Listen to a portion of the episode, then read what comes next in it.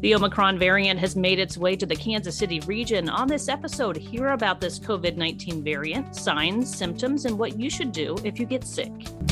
Whether you live in or just love Johnson County, Kansas, Joco on the Go has everything Johnson County. Here's what's happening and what's coming up in the community you call home. Thanks for joining us for Joco on the Go. I'm your host, Teresa Freed, a Johnson County resident and employee of Johnson County government. The COVID 19 pandemic continues with a new variant that's been spreading across the world. In recent weeks, Omicron has been detected in Kansas and now the Kansas City region. Here to talk more about that is Johnson County Local Health Officer Dr. Joseph Lemaster. Thanks for being here. Glad to join you today. Well, first off, um, can you talk a little bit about what the status of COVID 19 spread is in Johnson County and the region, especially lately? So, we know that the Omicron variant has arrived in the United States for sure. It is rising most quickly in the northeast part of the country, but it is in, in our region as well, with the number of cases rising quickly. Last week, nationally, it was responsible for 73% of new cases. Uh, that, that's not distributed evenly across the country, but we know because Omicron it transmits very easily and quickly that it will be here and will begin to um, be among us and have an impact on our hospital systems and on our healthcare uh, in the very near future. That's Omicron. So, talking generally about COVID 19 spread um, in our area, what are we seeing? Well, we're seeing numbers increase, Teresa, faster than they have at any time since last winter, which was very disappointing to us. We thought with the amount of vaccinations we had that we might not see as much of that happening. And we know that testing, it, because there are more people are doing more testing at home uh, with the rapid antigen tests, we probably are only seeing the tip of the iceberg in the number of uh, new cases that are being diagnosed, but they've shot up recently. Um, we think that about 99% of that, however, is still Delta in our area. While the increase in uh, Omicron is, is coming on very quickly, uh, we still think that most of the transmissions that's happening are Delta related. Um, the, the, we're also seeing an increase in hospitalizations. I've been watching the numbers just at KU Hospital, uh, and they've climbed every, they're just continuing to climb. I think it was in the 80s today uh, with with numbers of cases in the that were uh, that were um, uh, COVID cases at KU uh, Medical Center, and of those, the vast majority are unvaccinated people. I think there are two or three people in the hospital among that 80 that are showing up as as uh, as people that were unvaccinated. Of course, we're mostly focused on those who are actively infected and can infect others, uh, including those um, who uh, who they're around. Uh, so that's, I think, some of the situation. So, what kind of impact does that have on the healthcare system? So, talking about the resources dedicated just to COVID patients, but also those who don't have COVID but have emergent issues. Right. That's a very important point. So, first, let's just think a little bit about what happens to a COVID patient. So, if a person comes in and they're diagnosed with COVID, generally they're in a special ward in the hospital that is de- dedicated to the care of COVID patients. And those wards get filled up, and other wards have to be dedicated to the care of those patients. Uh, when that happens, then there are less beds available for other people to be uh, admitted to the hospital. So, people who have heart disease or lung disease or uh, strokes or uh, problems with uh, their intestines, whatever they're having, um, they have difficulty also finding a bed because those beds have been filled up by COVID patients. And remember, we're not just admitting everybody who has COVID, but only those that have got problems maintaining their oxygenation.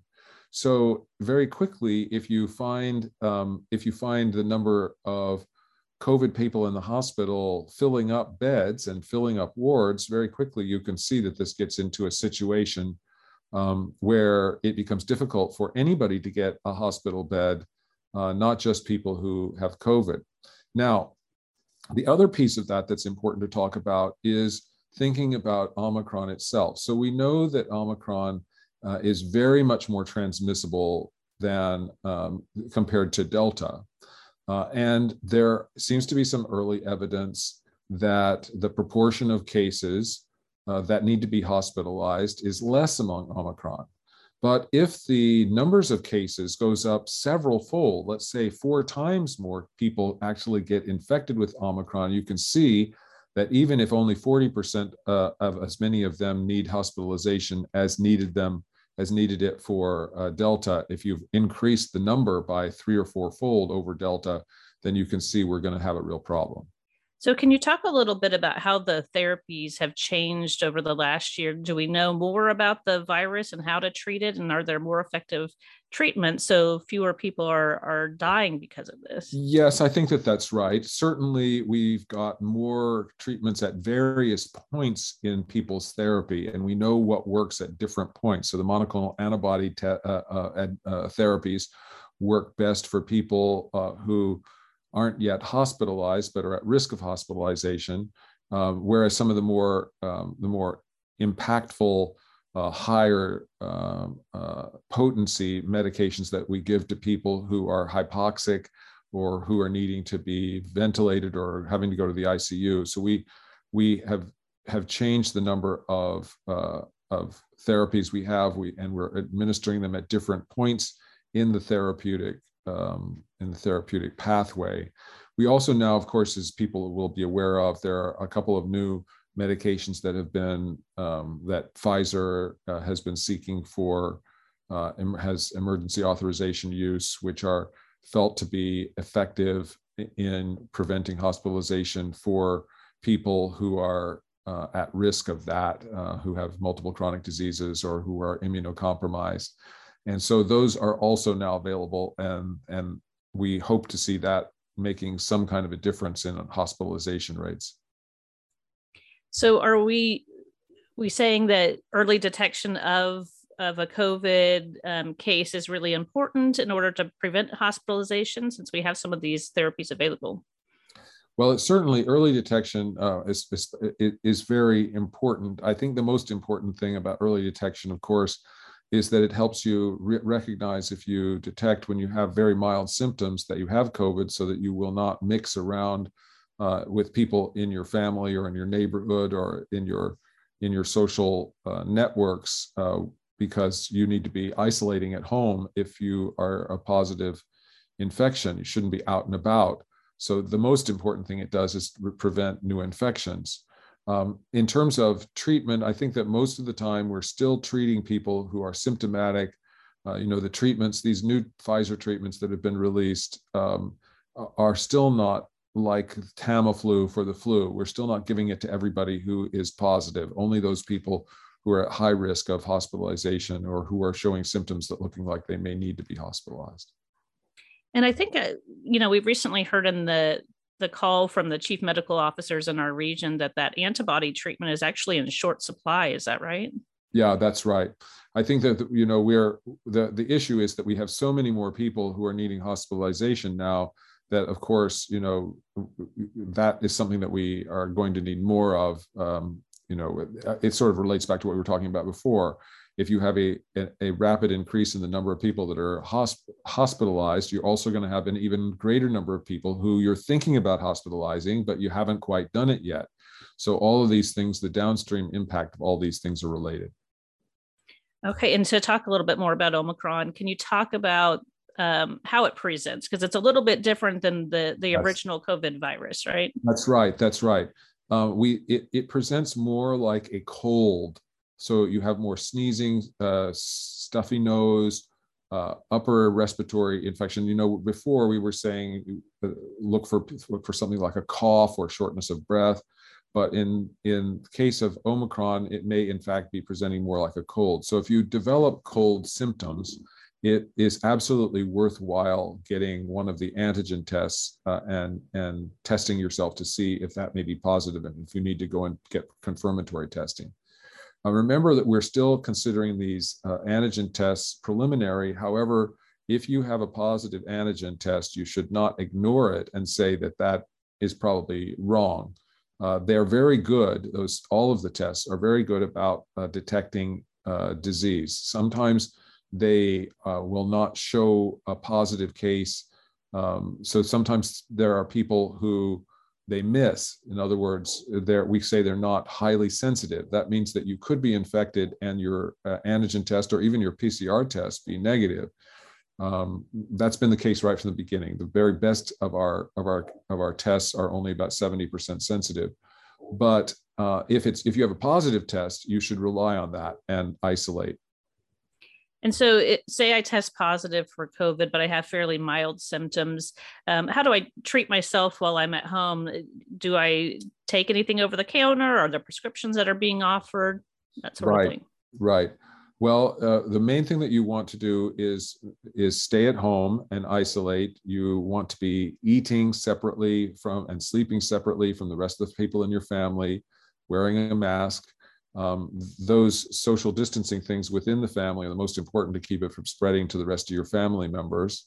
Uh, they're the only kinds of therapies that we're recommending uh, for people who are not getting short of breath to the point where they might need hospitalization at this point uh, or don't have any kind of immunosuppression.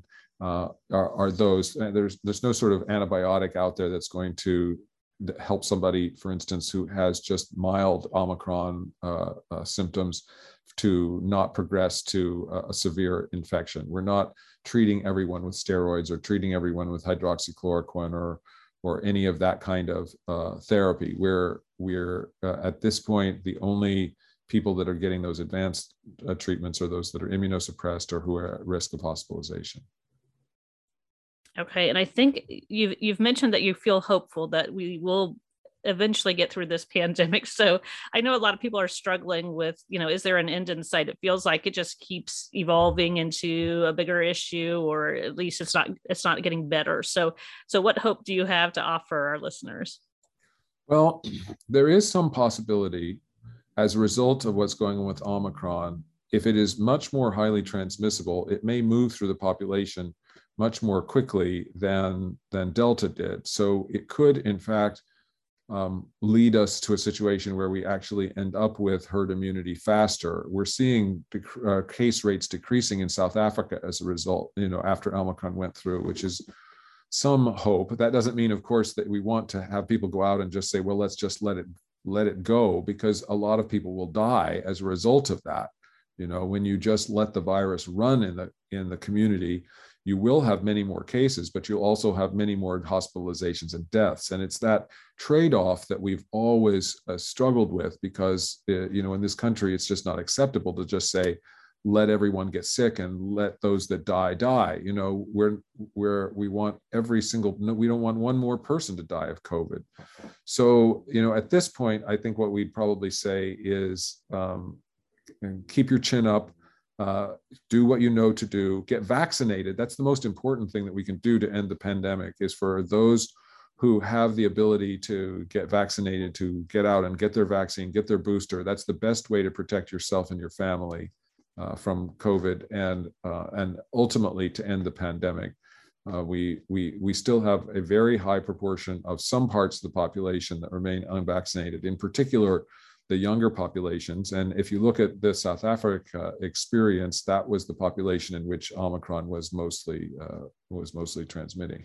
And still, you know, the the vast majority of hospitalizations are still those that are unvaccinated. So that's the most important step that people can take. All right, very good information. And to get more information about COVID 19 in Johnson County, go to jocogov.org forward slash coronavirus. Well, thank you again for joining us today and providing some great information about the latest on COVID. Always a pleasure, Teresa. Thank you. You just heard Joco on the go. Join us next time for more Everything Johnson County. Have a topic you want to discuss? We want to hear from you. Follow us on Facebook and Twitter at JocoGov. For more on this podcast, visit jocogov.org forward slash podcast. Thanks for listening.